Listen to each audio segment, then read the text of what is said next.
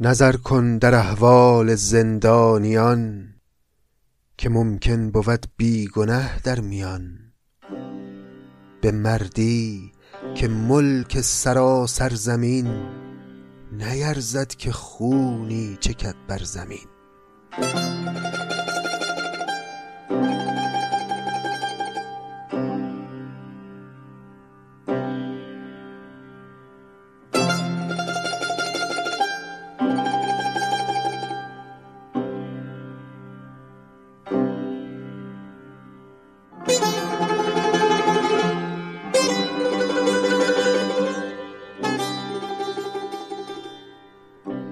سلام دوستان گرامی خوش آمدید به هشتمین پادکست سعدی و ادامه تأمل ما در آثار این شاعر بزرگ قرن هفتم که زبان فارسی حقیقتا به او مدیونه و ما در روزگار فعلی از میان تمام قولهای بزرگ ادب فارسی که در طول قرنها بودن و شیوه های مختلفی هم داشتن در سخن گفتن ما فارسی زبانان شیوه سخن گفتن سعدی رو برگزیدیم برای خودمون و زبانی که ما باهاش می‌گوییم و می‌نویسیم بیش از هر کس دیگری شبیه به زبانی که سعدی به او سخن می‌گفته.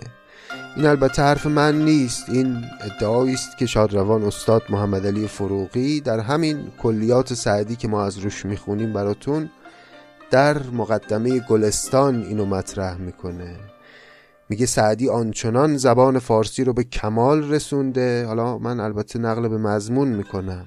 آنچنان سعدی این زبان رو از حشو و زواعد زدوده و چنان صورت پیراسته و زیبا و کمال یافته ای از این زبان فارسی ارائه کرده که ما ناخداگاه به طریق انتخاب طبیعی اومدیم از میان شیوه های مختلف سخن گفتن شیوه سخن گفتن سعدی رو برگزیدیم برا خودمون.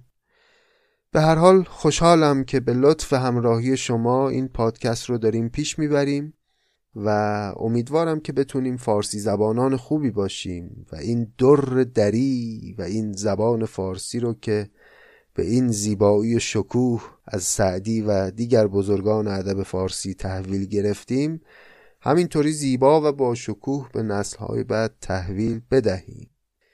دیگه بریم به سراغ شعرها. در قسمت قبل تا غزل نهم رو خوندیم از دیوان غزلیات و در این قسمت می‌خوایم سه تا غزل بخونیم. بعد هم که خواهیم رفت دیگه به سراغ بوستان. پس بشنوید غزل دهم رو از دیوان غزلیات شیخ عجل سعدی.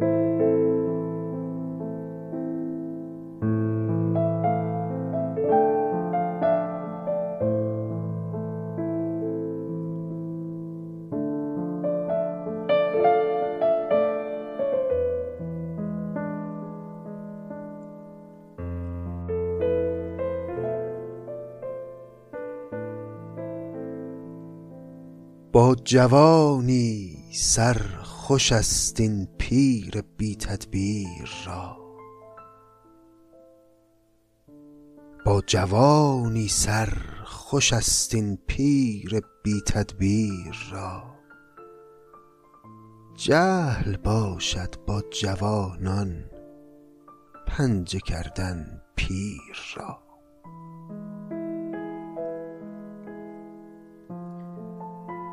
من که با مویی به قوت بر نیایم ای عجب. با یکی افتاده ام کو بگسلد زنجیر را. چون کمان در بازو آرد سرو قد تن آرزویم می کند کاماج باشم تیر را.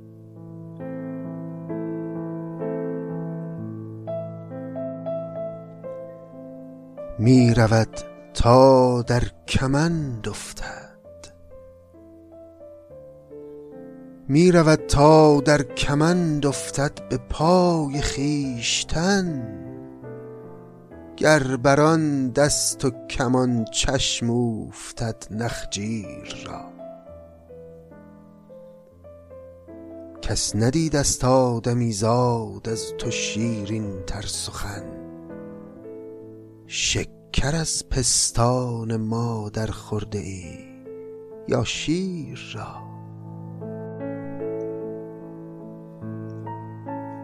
روز بازار جوانی پنج روزی بیش نیست. نقد را باش ای پسر کآفت بود تأخیر را. ای که گفتی دیده از دیدار بت رویان بدوز. هر چه گویی چاره دانم کرد جز تقدیر را. زهد پیدا کفر پنهان بود چندین روزگار. زهد پیدا کفر پنهان بود چندین روزگار. پرده از سر بر آن همه تزویر را.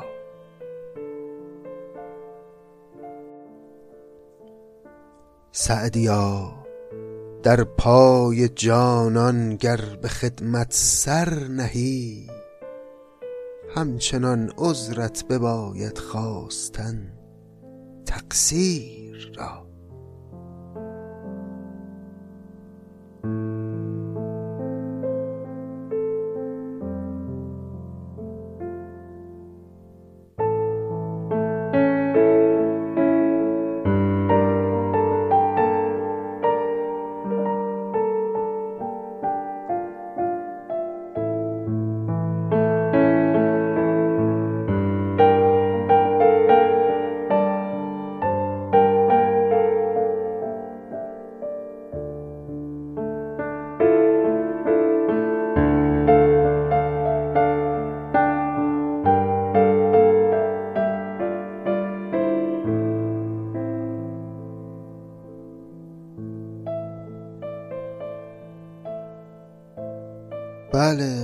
چه بگویم درباره این غزل که به هر چه شیواتر سخنی سعدی بیان کرده مزامین رو و واقعا انقدر زبان سعدی در این غزل شفاف و واضحه و انقدر شبیه به زبان روزگار ما که آنچنان توضیحی به نظرم نیاز نیست.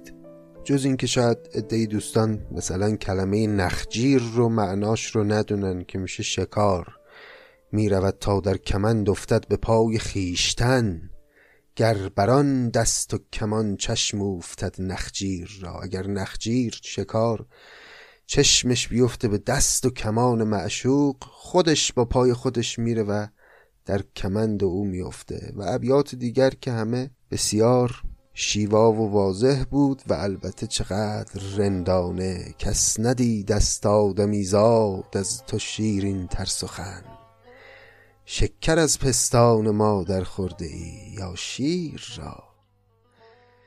بگذریم از این غزل و بریم سراغ غزل بعدی که اون هم غزل پهلوانانه رندانه است. بشنوید غزل یازدهم دیوان غزلیات رو.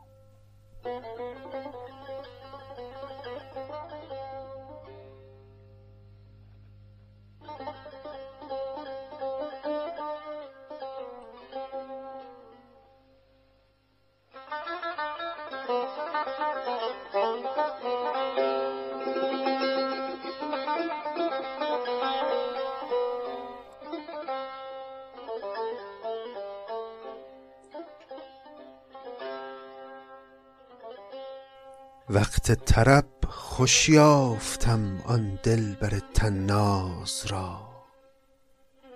ساقی بیار آن جام می. مطرب بزن آن ساز را. امشب که بزم عارفان از شمع رویت روشن است آهسته تا نبود خبر. رندان شاهد باز را.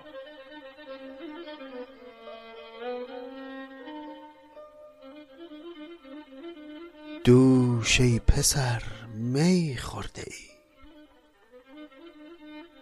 دوش ای پسر می خورده ای. چشمت گواهی می دهد. باری حریفی جو که او مستور دارد راز را.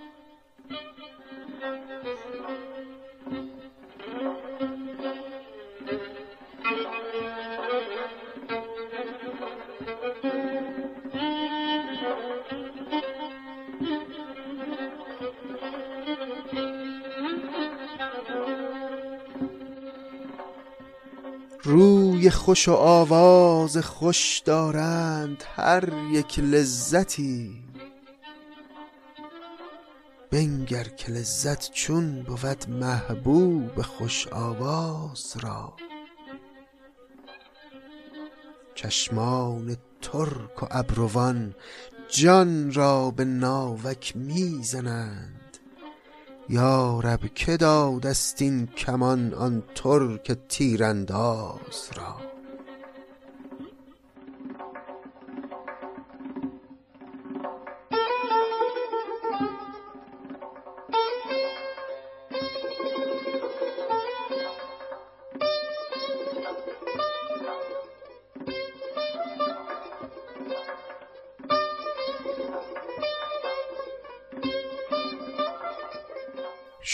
شور غم عشقش چنین حیف است پنهان داشتن. در گوش نی رمزی بگو تا برکشد آواز را.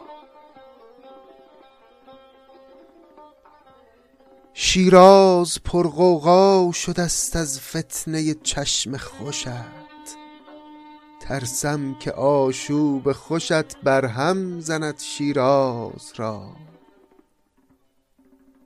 من مرغکی پر بسته ام زان در قفس بنشسته ام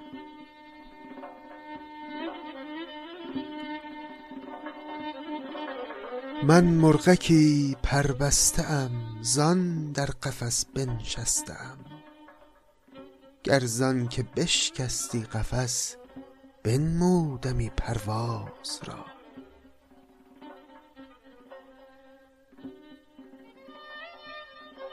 سعدی تو مرغ زیرکی خوبت به دام آورده ام.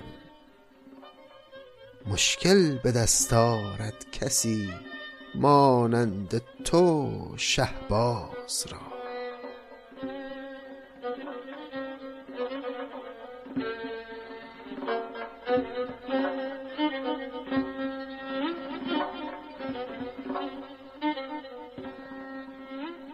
غزل رندانه ای بود که اون وزن مستفعلون مستفعلون مستفعلون مستفعلون هم خوب عجین شده بود با محتوای پرشوری که داشت. وقت طرب خوش یافتم آن دلبر تناز را ساقی بیاران جام می. مطرب بزن آن ساز را امشب که بزم عارفان از شمع رویت روشن است. آهسته تا نبود خبر رندان شاهد باز را. باز هم مثل خیلی از غزلهای دیگه سعدی داره سعدی خودش رو و امثال خودش رو جدا می‌کنه از کسانی که فرق بین عشق و هوس رو تشخیص نمیدن. میگه ما بزممون بزم عارفانه حالا توی زیبارو هم که اومدی در جمع ما نشستی و جمع ما رو روشن کردی خیلی سر و صدا نکن آهسته که یه وقتی اون رندان شاهد باز که فقط فکر برخوردن جسمانی از تو هستن اونا خبردار نشن. امشب که بزم عارفان از شمع رویت روشن است آهسته تا نبود خبر رندان شاهد باز را. بیت بعدم که دوش ای پسر می خورده ای چشمت گواهی می‌دهد باری حریفی جو که او مستور دارد راز را. تو دیشب حریف می بودی همنشین شراب بودی و او همنشین رازداری برای تو نیست. چشمت گواهی می‌دهد از چشات معلومه که شراب خوردی دیشب. مستی از این چشما پیداست. از این به بعد اگه خواستی همنشین پیدا بکنی همنشین رازدار پیدا بکن که آنچه که بینتون رفته رو بعدا لو نده. یه جورایی منظورش اینه که بیا این بار به جای شراب با خودم همنشینی کن. روی خوش و آواز خوش دارند هر یک لذتی. بنگر که لذت چون بود محبوب خوش آواز را. واضح معانی. چشمان ترک و ابروان جان را به ناوک می‌زنند. ناوک یعنی همون تیر تیر کوچک.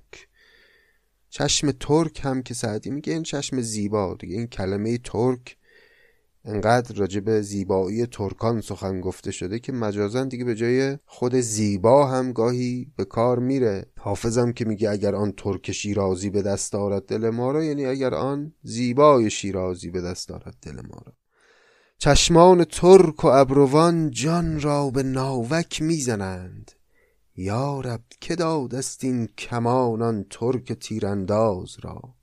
اون ترک تیرانداز چشمه و کمانش هم که همون کمان ابروست که با این تیر و کمان قلب عاشقان رو هدف می‌گیره. شور غم عشقش چنین حیف است پنهان داشتن در گوش نی رمزی بگو تا برکشد آواز را. خیلی جا وقتی سعدی حرف از نی می‌زنه منظور خودشه. اینجا هم داره همینو میگه. میگه حیف نی بی صدا بمونه به معشوق میگه. میگه بیا یه رازی توی گوش نی بگو تا آوازش بلند بشه. یعنی بیا یه خلوتی با من بکن تا ببین چه شعرایی چه غزلایی برات بگم. شور غم عشقش چنین حیف است پنهان داشتن. در گوش نی رمزی بگو تا برکشد آواز را. شیراز پرغوغا شده است از فتنه چشم خوشت. ترسم که آشوب خوشت بر هم زند شیراز را. من مرغکی پربستم. زان در قفس بنشستم. گر زان که بشکستی قفس بنمودمی پرواز را. اگه قفس و بشکنی پروازم و بهت نشان میدم. سعدی تو مرغ زیرکی خوبت به دام آورده ام مشکل به دست آرد کسی مانند تو شهباز را. اینو دیگه معشوق داره. خطاب به سعدی میگه در بیت آخر. که یعنی من می‌دونم که تو با دیگر عاشقان متفاوتی تو زیرکی تو شاعری و اگه من تو رو به دام انداختم خوب شهبازی رو به دام انداختم. این هم از غزل یازدهم اما بریم سراغ غزل دوازدهم که برخلاف این غزل قبلی که خیلی غزل رندانه و پرشوری بود اون غزل خیلی عاشقانه تر و غمناکتر تا حدی. بریم و غزل رو بشنویم.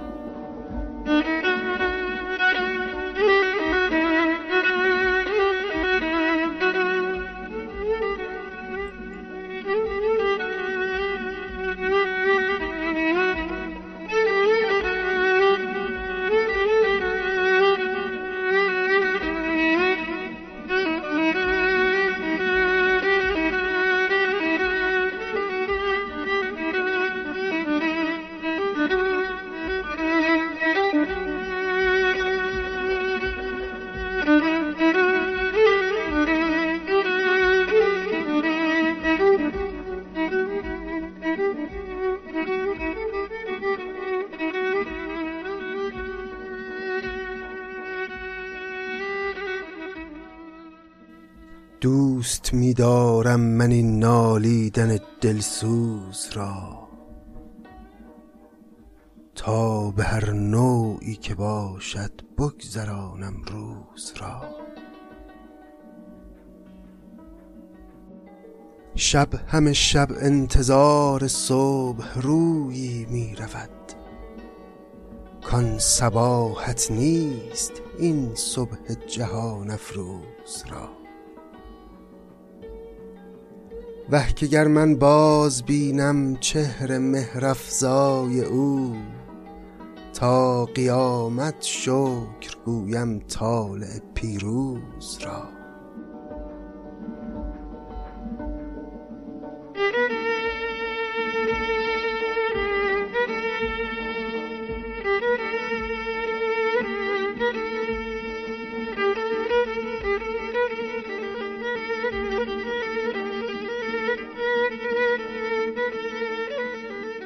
گر من از سنگ ملامت روی بر پیچم زنم جان سپر کردند مردان ناوک دلدوز را.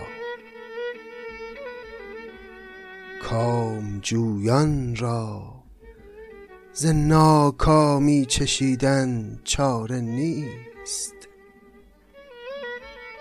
کامجویان را ز ناکامی چشیدن. چاره نیست بر زمستان صبر باید طالب نوروز را. بر زمستان صبر باید طالب نوروز را.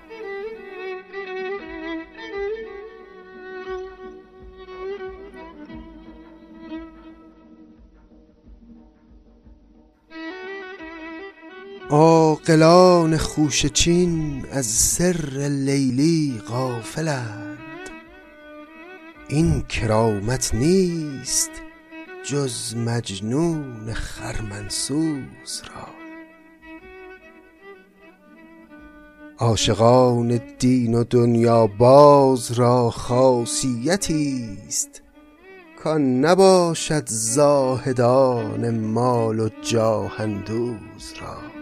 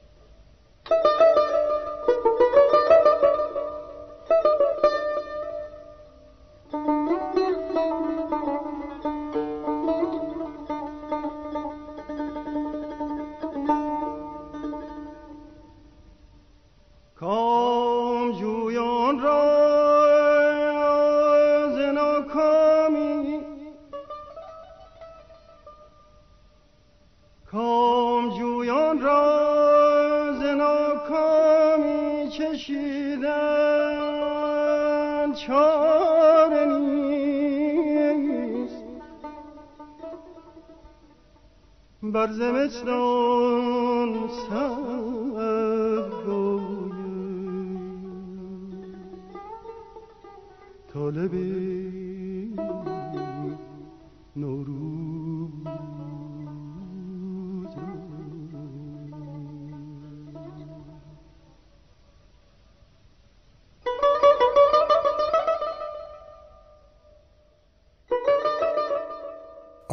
عاشقان دین و دنیا باز را خاصیتی است.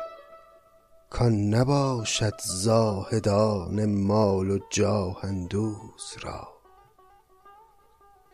دیگری را در کمند آور که ما خود بنده ایم.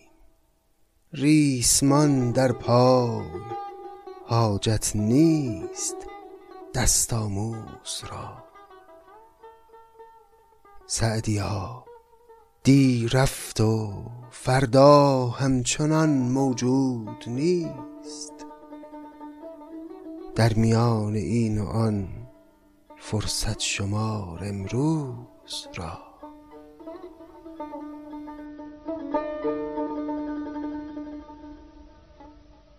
یا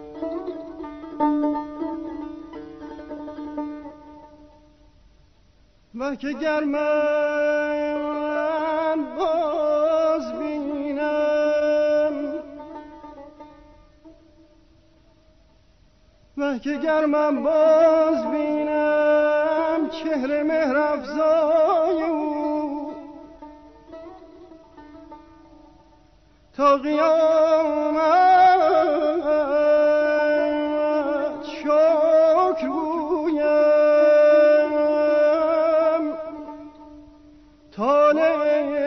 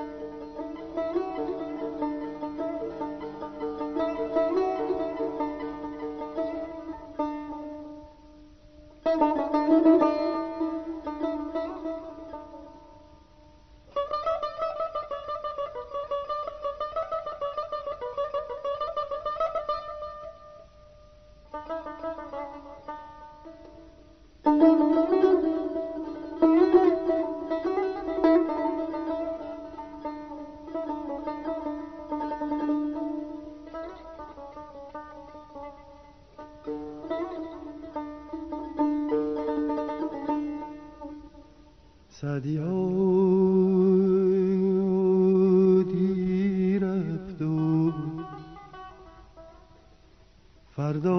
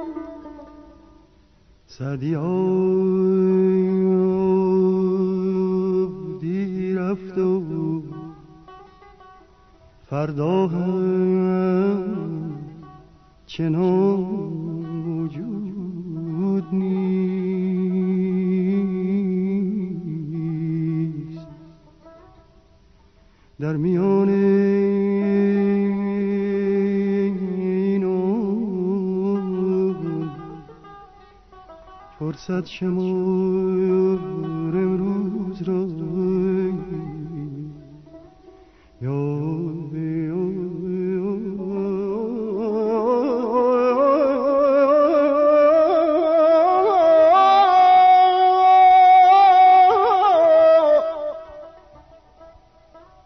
خب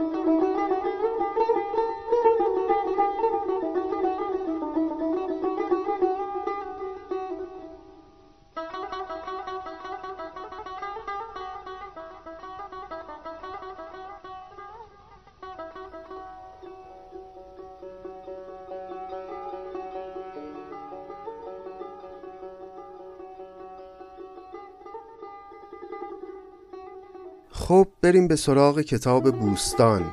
ما چند قسمتی هست که این کتاب رو داریم می‌خونیم و پیش میایم. الان تقریبا بیش از دیویس بیت از بوستان رو با هم خوندیم و در ابیاتش تعمل کردیم و می‌تونیم بگیم با حال و هوای کلی این کتاب آشنا شدیم و زبانی که سعدی اختیار کرده برای نگارش این کتاب رو کم و بیش می‌شناسیم و می‌تونیم یه خورده حالا راجبش تعمل هم بکنیم. خیلی ها درباره بوستان گفتن و نوشتن که سعدی بوستان رو به تقلید از شاهنامه فردوسی نوشته. استدلالشون هم این بوده که وزن شعر این هر دو کتاب یکیه یعنی درستم هست هر دو در بحر متقارب سروده شدن یعنی وزن فعول فعول فعول فعول. جالبم اینجاست که کلمات ابتدایی این هر دو کتاب یکی هستن شاهنامه اینطور آغاز میشه که به نام خداوند جان و خرد و بوستان اینجوری آغاز میشه که به نام خداوند جان آفرین. یعنی مصراع آغازین این دو کتاب فقط در یک کلمه با هم تفاوت دارن. اما حالا نکته ای که می‌خوام دوستان رو توجه بدم بهش اینه که ببینید همین تفاوت در یک کلمه چطور این دوتا مصرع رو از نظر ویژگی های موسیقایی برده در دو تا دنیای متفاوت. در شعر فردوسی اون کلمه خرد با حروف خ و ر و دال چه شخصیت موسیقایی خشنی داده به مصرع فردوسی که خب همخانی هم داره با محتوای شاهنامه که حماسه است. و کلمه آفرین در مصرع به نام خداوند جان آفرین که سعدی گفته چه لطافتی بخشیده به این مصرع و باز همخانی داره با سخن سعدی که در بوستان داره حرف از زندگی می‌زنه حرف از اخلاق و مهربانی و این مسائل می‌زنه. قرضم اینه که با وجود شباهتی که هر دو کتاب در وزن شعر با هم دارن به نظر بنده به هیچ وجه نمی‌تونیم بگیم بوستان به تقلید از شاهنامه نوشته شده. بلکه اتفاقا به نظر من سعدی اومده با انتخاب این وزن یه جورایی قدرت نمایی هم کرده. یعنی به مخاطبان خودش نشون داده که من وزن شاهنامه رو برای کتاب اخلاقی خودم انتخاب کردم.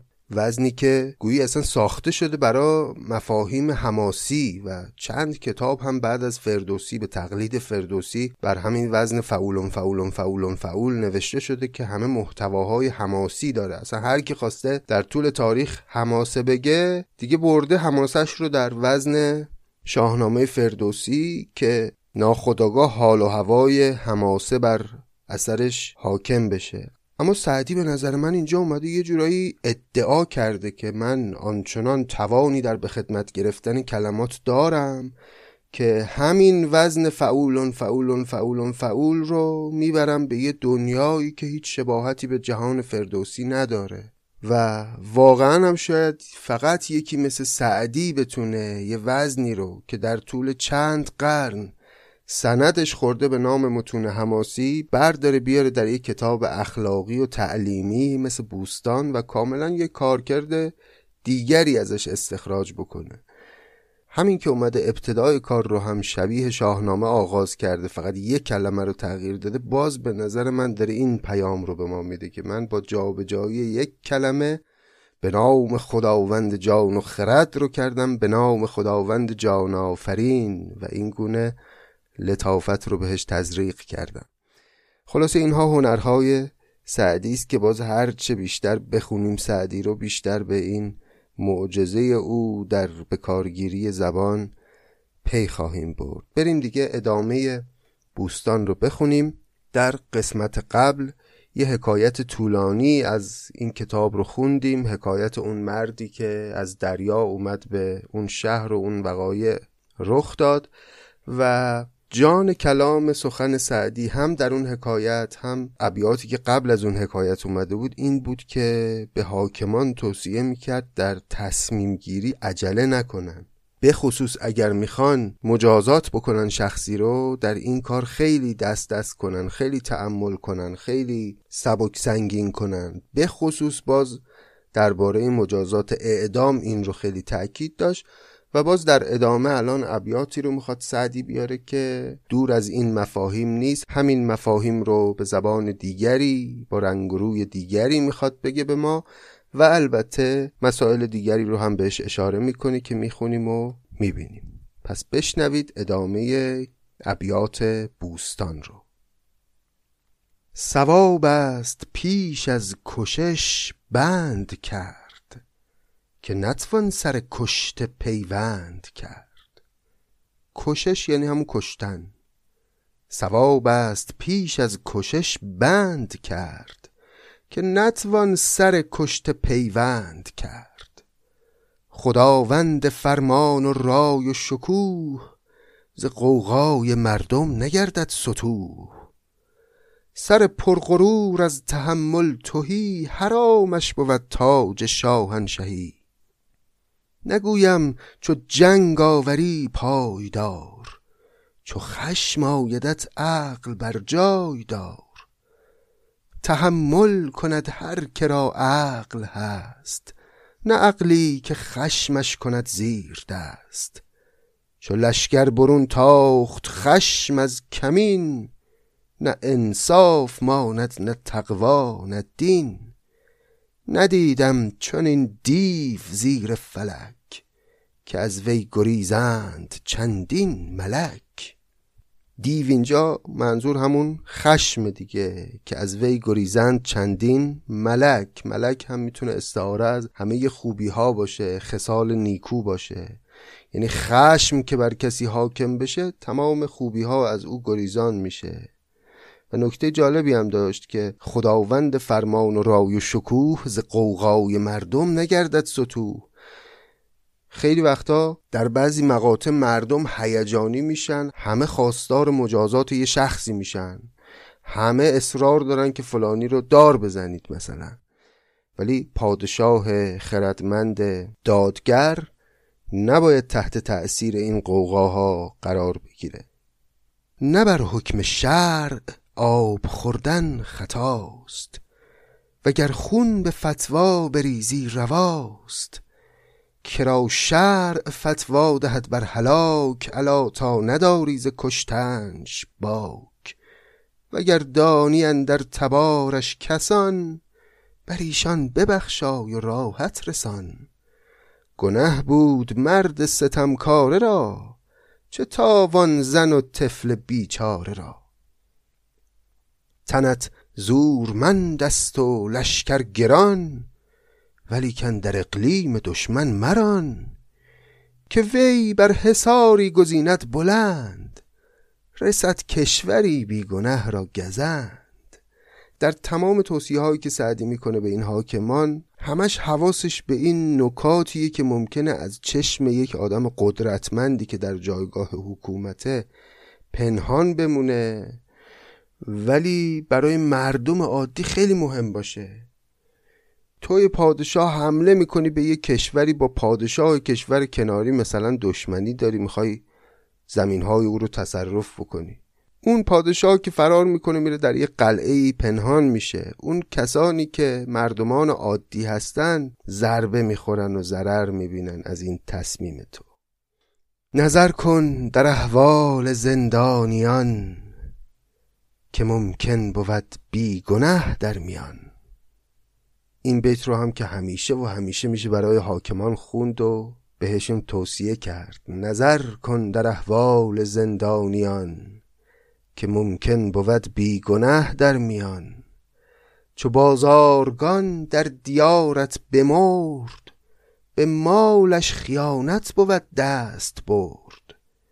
که پس که بر وی بگریند زار به هم بازگویند خیش و تبار. که مسکین در اقلیم قربت بمرد متاعی که از او ماند ظالم ببرد. بیندیش از آن طفلک بی پدر و زاه دل دردمندش حذر. سعدی چون خودش گویا در کودکی پدر از دست داده و طعم یتیمی رو چشیده خیلی جاها توصیه می‌کنه به رعایت حال کودکان یتیم. حالا جلوتر که بریم در بوستان باز به جاهایی برخواهیم خورد. بیاندیش از آن تفلک بی پدر و زاه دل دردمندش حذر. اینجا بیاندیش یعنی بترس. نگرانش باش. بسا نام نیکوی پنجاه سال که یک نام زشتش کند پایمال پسندید کاران جاوید نام تطاول نکردند بر مال عام. بر آفاق اگر سر به سر پادشاست چو مال از توانگر ستاند گداست. بمرد از تهی دستی آزاد مرد ز پهلوی مسکین شکم پر نکرد. شنیدم که فرماندهی دادگر قبا داشتی هر دروی آستر. قبایی که هر دروش آستر باشه یعنی قبای بیارزشیه جامعه کم قیمتیه. چون پارچه آستر پارچه کم ارزشتری بوده معمولا و پارچه رویی پارچه حالا حریر بوده یا پارچه گران قیمتی بوده. وقتی می قبا داشتی هر دو روی آستر یعنی این پادشاه لباسهای ارزان قیمت می پوشید شنیدم که فرماندهی دادگر قبا داشتی هر دو روی آستر. یکی گفتش ای خسرو نیک روز ز دیبای چینی قبایی بدوز. بگفت این قدر ستر و آسایش است و از این بگذری زیب و آرایش است. نه از بهر آن می ستانم خراج که زینت کنم بر خود و تخت و تاج. چو همچون زنان حله در تن کنم به مردی کجا دفع دشمن کنم؟ مرا هم ز صد گونه آز و هواست ولیکن خزینه نه تنها مراست. خزاین پر از بحر لشکر بود نه از بهر آزین و زیور بود. خیلی حساس سعدی به این ماجرای تجملگرایی. چند جا تو آثار مختلفش درباره این موضوع خطاب به پادشاهان گفته که تو اون خراجی که از رعیت می‌گیری برای این نیست که زیور درست کنی برای لباسهای خودتو یا خونه خودت. تو اون قصیده معروف به نوبتند ملوکن در این سپنج سرای کنون که نوبت توست ملک به عدل گرای. توی بیتش میگه درم به جور ستانان ضرب زینت ده بنای خانه کنانند و بام قصرندای. یعنی اون کسانی از عوامل حکومتی که میرن درم رو به جور میستانند به عنوان خراج از رعیت و اینو خرج زینت زندگی خودشون می‌کنن خرج تجمل زندگی خودشون می‌کنن اینها بنای سلطنت رو بر میندازن اینجا هم همینو میگه. میگه این پادشاه لباسای ارزون قیمت و بیارزش میپوشید. یکی بهش گفت که خب تو که پادشاهی برای خودت جامعه های دیبای چینی بدوز. چرا لباسای ساده میپوشی؟ و جوابی که پادشاه داد این بود که من خراج نمی‌گیرم از رعیت که خرج زینتهای خودم بکنم. خراج می‌گیرم که باهاش امنیت مردم رو تأمین بکنم لشکر رو قوی بکنم که مردم امن باشه زندگیشون یا براشون راه بسازم امارت و آبادانی ایجاد بکنم و این مسائل. حالا در ادامه سعدی باز ابیاتی میاره درباره این موضوع لشکر و سپاه که پادشاه خوب پادشاهی که اون خراجی که از مردم می‌گیره رو بخش زیادیش رو خرج امنیت مردم بکنه با خرج کردن برای سپاه و لشکر. سپاهی که خوشدل نباشد ز شاه ندارد حدود ولایت نگاه. ولایت هم اینجا به معنای همون شهر یا مملکت. سپاهی که خوشدل نباشد ز شاه ندارد حدود ولایت نگاه. چو دشمن خر روستایی برد ملک باج و ده یک چرا می‌خورد؟ ده یک یه نوعی از مالیات بوده که بهش اشریه هم می‌گفتن. وقتی قرار دشمن حمله کنه به این روستاهای مرزی و این بدبختا رو قارت کنه چهار پایانشون رو ببره خب دیگه اون مالیاتی که پادشاه از این مردم می‌گیره چه توجیهی داره؟ چه دشمن خر روستایی برد؟ ملک باج و ده یک چرا می‌خورد؟ مخالف خرش برد و سلطان خراج. چه اقبال ماند در آن تخت و تاج؟ رعیت درخت است اگر پروری به کام دل دوستان برخوری. به بیرحمی از بیخ و بارش مکن که نادان کند حیف بر خیشتن کلمه حیف اینجا به معنای ستم اومده. میگه رعیت درختی است که تو اگه بهش برسی می‌تونی بعد میوش رو برخوری. به بیرحمی از بیخ و بارش مکن که نادان کند حیف بر خیشتن آدم نادان بر خودش ستم می‌کنه و درخت خودش رو از بیخ می‌کنه. مروت نباشد بر افتاده زور. برد مرغ دون دان از پیش مور. کسان برخورند از جوانی و بخت که بر زیر دستان نگیرند سخت. اگر زیر دستی درآید ز پای حذر کن ز نالیدنش بر خدای. چو شاید گرفتن به نرمی دیار به پیکار خون از مشامی میار.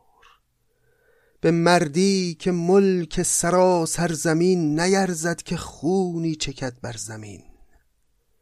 شنیدم که جمشید فرخ سرشت به سر چشمه ای بر به سنگی نوشت. بر این چشمه چون ما بسی دم زدند برفتند چون چشم بر هم زدند. گرفتیم عالم به مردی و زور ولیکن نبردیم با خود به گور. بی نظیر این ابیات سعدی بی تاریخ مصرفترین ابیاتی که شاید برای حاکمان گفته شده همین ابیاته. چو شاید گرفتن به نرمی دیار به پیکار خون از مشامی میار. به مردی یعنی قسم به مردی به مردی که ملک سرا سرزمین نیرزد که خونی چکد بر زمین. شنیدم که جمشید فرخ سرشت به سرچشمه ای بر به سنگی نوشت بر این چشمه چون ما بسی دم زدند برفتند چون چشم بر هم زدند. گرفتیم عالم به مردی و زور ولیکن نبردیم با خود به گور. چو بر دشمنی باشدت دست رس مرنجانش کو را همین قصه بس. عدو زنده سرگشت پیرامونت به از خون او کشته در گردنت. اینم یه نکته ای بود که در ادامه گفت که اگر دشمن در دسترس تو او رو دستگیر کردی دیگه آزارش نده شکنجش نده و او رو نکش. همین قصه برای او کافیه که تو دستگیرش کردی. عدو زنده سرگشته پیرامونت به از خون او کشته در گردنت. زنده او رو وقتی در اختیار داری برگه برنده با توست. اما وقتی که اعدامش می‌کنی در واقع خون او رو به گردن خودت انداختی و این یه نقطه ضعف میشه برای تو. می‌بینید که ترجیع بند توصیه های سعدی اینه که مواظب مجازات اعدام باش. تا می‌تونی این کار رو انجام نده تا می‌تونی به تعویقش بنداز تا می‌تونی سمتش نرو سراغ مجازات های دیگه برو. البته اینا رو داره درباره دشمنان میگه درباره خلافکاران و ستمکاران تازه میگه. یعنی اونهایی که ستمکاری کردن دشمنی کردن و خیانت کردند و جرمی مرتکب شدن و اعدام حق اونهاست درباره اونها میگه تا اونجایی که می‌تونی این کار رو به تعویق بنداز یا انجام نده.